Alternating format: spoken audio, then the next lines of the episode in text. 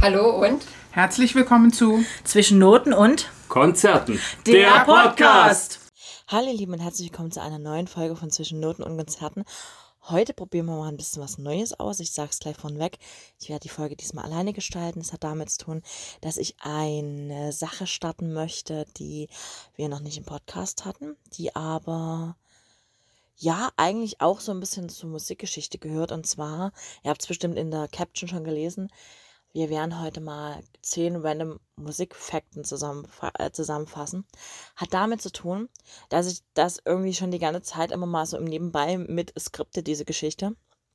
Und irgendwie haben wir das noch nicht gepackt, irgendwie das reinzupacken bei uns. Also von daher wird das jetzt Part 1. Es wird bestimmt noch ein paar Parts dazu geben, aber ja, steigen wir mal ein mit einer Geschichte um die Beatles. Ähm, und zwar die Entstehung der Beatles, der wohl bekanntesten Band aller Zeiten ist ein bisschen, ja, verschachtelt. Also eigentlich haben sie ja ursprünglich als eine kleine Band angefangen namens The Quartmen, bevor sie sich dann in die Beatles umbenannten.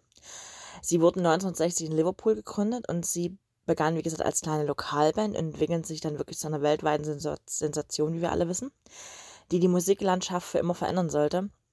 Besonders an ihnen ist aber ein Konzert der Beatles auf dem Dach. Davon habt ihr vielleicht schon mal was gehört oder habt die Folge von den Simpsons gesehen, wo das so ein bisschen aufgegriffen wird, diese Geschichte oder diese, dieses Highlight aus der Musikgeschichte. Und zwar im Jahr 1969 gaben die Beatles ihr letztes Live-Konzert auf dem Dach ihres Apple Studios in London. Das spontane Konzert wurde von Passanten und Fans gefeiert, markierte jedoch gleichzeitig das Ende der Band. Und wenn man sich überlegt, dass die Beatles nur zwischen 1960 und 1969 existiert haben, faktisch, und so die Musik revolutioniert haben, ist das schon sehr besonders. Deswegen mussten die auf jeden Fall hier mit rein. Ich höre auch immer ganz viel, ja, ihr macht so wenig Klassik. Das stimmt. Das Genre Klassik haben wir an sich noch nicht so wirklich aufgefasst. Wir werden es aber nochmal auffassen. Ich habe nämlich eine Idee dazu. Das ist aber ein bisschen schwierig, weil es hört bei uns kaum jemand Klassik. Also wir sind nicht so die Klassikhörer. Es gibt so zwei, drei Ausnahmen bei mir. Habt ihr vielleicht schon mal gehört, wenn ihr den Podcast ein bisschen länger verfolgt, dass ich zum Beispiel David Garrett sehr feiere oder auch ähm, Andrea Bocelli.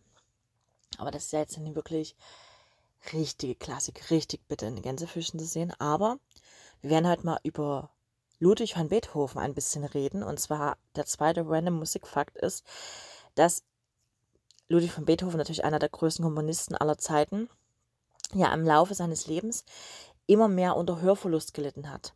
Also er hat praktisch schon seine ersten ja, Gehörverluste praktisch schon im frühen Alter gehabt und hat aber trotzdem immer weiter kombiniert. Er hat Meisterwerke, wirklich, wirkliche Meisterwerke kombiniert und inspirierte Generationen von Musikern. Und war am Ende seines Lebens sogar taub und hat trotzdem taub weiterhin Musik komponiert und dirigiert. Er hat also im Kopf gewusst, wie die Noten klingen und wie er das dirigieren muss. Das finde ich eine ganz, ganz besondere Leistung. Und ich finde, deswegen gehört das auch mit irgendwie in so random Musikfakten rein. Weil wir A, wirklich Klassik so ein bisschen aussparen. Ich weiß, müssen das nochmal ändern. Steht auch auf der Liste. Aber ich fand, das gehört hier irgendwie dazu. Also machen wir das, nehmen wir das auch dazu. Springen wir ein bisschen weiter. Wir waren schon vor uns bei 1969 mit den Beatles. Und 1969 fand auch das legendäre Woodstock Festival statt. Woodstock wird vielen von euch was sagen. Das ist ein Festival gewesen, das als Höhepunkt der Hippie-Bewegung gilt und einen bleibenden Eindruck in der Musikgeschichte hinterlassen hat. Und zwar feierten da 400.000 Menschen zusammen ein Festival, um Musik und Frieden zu feiern. Es gibt ja so ganz berühmte Bilder aus Woodstock. Ich werde euch vielleicht mal in unsere Social Medias eins packen, dass ihr da euch so ein bisschen eine Vorstellung machen könnt. Im Übrigen könnt ihr uns gerne mal in die Kommentare da lassen, ob wir übers Woodstock Festival, übers, über das Woodstock Festival mal eine Folge machen sollen. Auch bisher ausgespart, kam hier mit rein. Wie gesagt, das ist so eine, so eine ganze, ja, so eine ganze Notizbox, die ich da praktisch habe für solche Musikfakten. Deswegen, ja, ist das heute Part 1. Also es wird auf jeden Fall noch Part 2 geben. ähm, wir bleiben mal in den USA und springen rüber zu den Rolling Stones. Die Rolling Stones kennt ihr bestimmt, ne? Die Rolling Stones sind immer noch auf Tour. Es ist irgendwie so eine Band, die irgendwie, weiß ich nicht, ewig ist. Aber die Rolling Stones hatten mal ein Verbot in den USA. Ich weiß nicht, ob ihr das wisst. In den späten 1960er Jahren wurde den Rolling Stones aufgrund ihres rebellischen und konservativen Images der Eintritt in die USA verweigert. Dies führte zu einer Reihe von legendären Konzerten, weil sie im auf dem Index so, sozusagen standen und machten sie zu Symbolen der Gegenkultur. Eine ganz coole Sache. Äh, ich weiß, die Stones haben, glaube ich, vor ein oder zwei Jahren in Deutschland gespielt. Die Karten waren urig teuer. Ich hätte sie mir gerne mal angeguckt, weil ich finde, sie sind schon ähm, eine besondere Art von Musik. Ich schreibe das jetzt mal so blumig. Es ist nicht das so, was ich jetzt wirklich favorisiert hören würde. Ich fand es aber ganz entspannt und ganz spannend, dass sie wirklich mal ein Verbot hatten, in die USA einzureisen weil ne, USA, Land der unbegrenzten Möglichkeiten und das, hm, ja, da ist schon die Gegenkultur auf jeden Fall da, finde ich sehr, sehr spannend. Und wir machen nochmal einen kleinen Ausflug in die Klassik, und zwar zur Zauberflöte von Wolfgang Amadeus Mozart. Und zwar ist die Zauberflöte ja 1791 uraufgeführt worden und ist wahrscheinlich eine der bekanntesten Opern von Wolfgang Amadeus Mozart. Sie ist für ihre eingängigen Melodien und ihre mysteriöse Handlung bekannt und gehört weltweit zu den beliebtesten Opern, wird auch am häufigsten mit aufgeführt. Und wenn man sich überlegt, dass Wolfgang Amadeus Mozart bereits im Alter von fünf Jahren Musik komponierte und das Zeit seines Lebens gemacht hat, gilt er wirklich als einer der größten musikalischen Genies aller Zeiten. Und ich weiß nicht, wer von euch die Zauberflöte mal gehört er zumindest in Teilen, also nicht die komplette Oper, sondern nur, es gibt ja so ganz spezielle Melodien aus der Zauberflöte, die man kennt, dann ist das schon besonders. Das ist wirklich so, ein, so eine zeitlose Oper. Aber die ist trotzdem sehr, sehr spannend. So, und wenn wir jetzt gerade noch bei der Klassik sind, bleiben wir auch gleich bei der Klassik. Und zwar springen wir mal rüber zu einem anderen recht bekannten Kommunisten unserer Zeit, der aber zu der Zeit, als er gelebt hat, noch gar nicht wirklich als Kommunist bekannt war. Und zwar Johann Sebastian Bach. Johann Sebastian Bach galt zu Lebzeiten eher als Organist, war auch für seine Fähigkeiten als Organist bekannt und wurde erst nach seinem Tod zu einem der größten Komponisten der Musikgeschichte. Das war mir neu, weil eigentlich Johann Sebastian Bach war für mich jemand, der zeitlebens schon ein Komponist war, hat ja auch sehr schöne Sachen geschrieben, sehr schöne Sachen hinterlassen, ist aber zu, Lebens zu Lebzeiten eher als Organist bekannt gewesen. Fand ich sehr, sehr spannend, als ich das mal gehört habe. Bleiben wir gleich noch ein bisschen in, diese, in dieser Ecke. Und zwar geht es um Friedrich List. Äh, Friedrich List ist ja ein sehr bekannter Pianist. Ihr merkt schon, wir gehen heute ein bisschen mehr in die Klassik, aber das ist hoffentlich für euch alle okay. Er ist bekannt für sein virtuoses Spiel und seine wirklich spektakulären Bühnenauftritte. Allerdings hat er ein Special, was ich so ein bisschen seltsam finde, weil er zerstört öfters mal seine Klaviere. Das ist irgendwie sowas, wo ich mir so dachte, okay, ich zerstöre mein eigenes Instrument. Das war für mich ein bisschen, ein bisschen schwierig. Fand ich irgendwie ein bisschen schwierig. Und wir gehen noch ein bisschen in die Neuzeit, weil ein paar Fakten haben wir ja noch offen. Und zwar gehen wir zu einem Song von einer Band, die ich auch noch sehr feiere, und zwar zu Led Zeppelin, und es war Stairway to Heaven. Ihr kennt den Song garantiert, alle brauchen wir nicht weiter drüber reden. Er ist ja wirklich einer der besten Rocksongs aller Zeiten und ist für seine epische Länge und, sein und seine einprägsamen Gitarrenriffs bekannt. Und es gibt eine wunderschöne Geschichte zu Led Zeppelin, die ich euch nicht vorenthalten möchte, die ich mal gelesen habe und die ich so schön fand. Wir schreiben das Jahr 1972 und Led Zeppelin befinden sich auf dem Höhepunkt ihrer Karriere. Die Band ist für ihre energiegeladenen Live-Auftritte bekannt und hat gerade ihr, ihr, viertes Studioalbum veröffentlicht, das oft nur als Led Zeppelin 4 bezeichnet wird. Eines Tages erhielt die Band eine Einladung in die legendäre Konzerthalle Madison Square Garden in New York, konnten dort ein Konzert spielen und die Band war begeistert von der Möglichkeit, vor so einem großen Publikum aufzutreten und stimmte dieser Einladung sofort zu.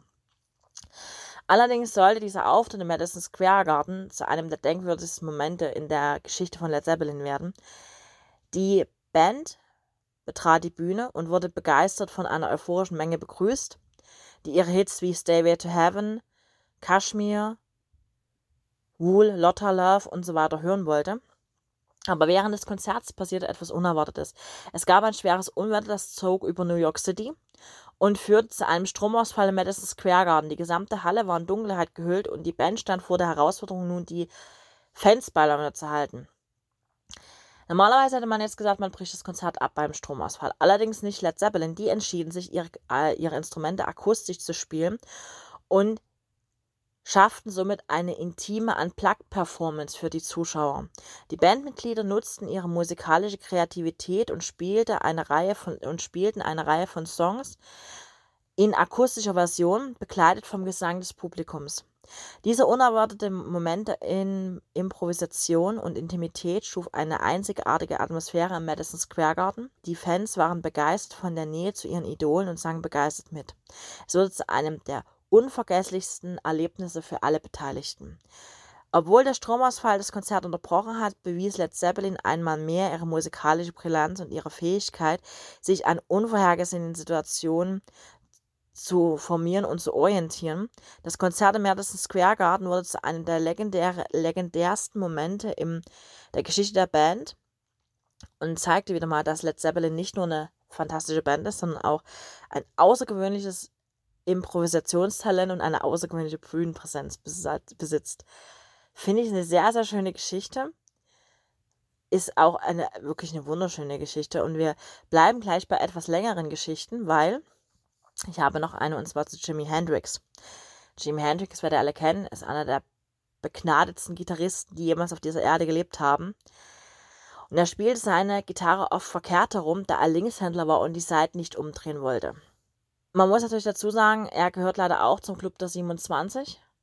Das äh, hatten wir schon mal angeschnitten. Wenn ihr ein bisschen zurückgeht im Podcast, haben wir mal über den Club 27 gesprochen. Könnt ihr euch die Folge gerne anhören. Aber es gibt eine faszinierende Episode in seinem Leben, die sich während eines Auftrittes von ihm beim Montreal Pop Festival im Jahre 1967 ereignet hat. Jimi Hendrix war zu dieser Zeit noch relativ unbekannt, aber sein Auftritt sollte sein absoluter Durchbruch werden.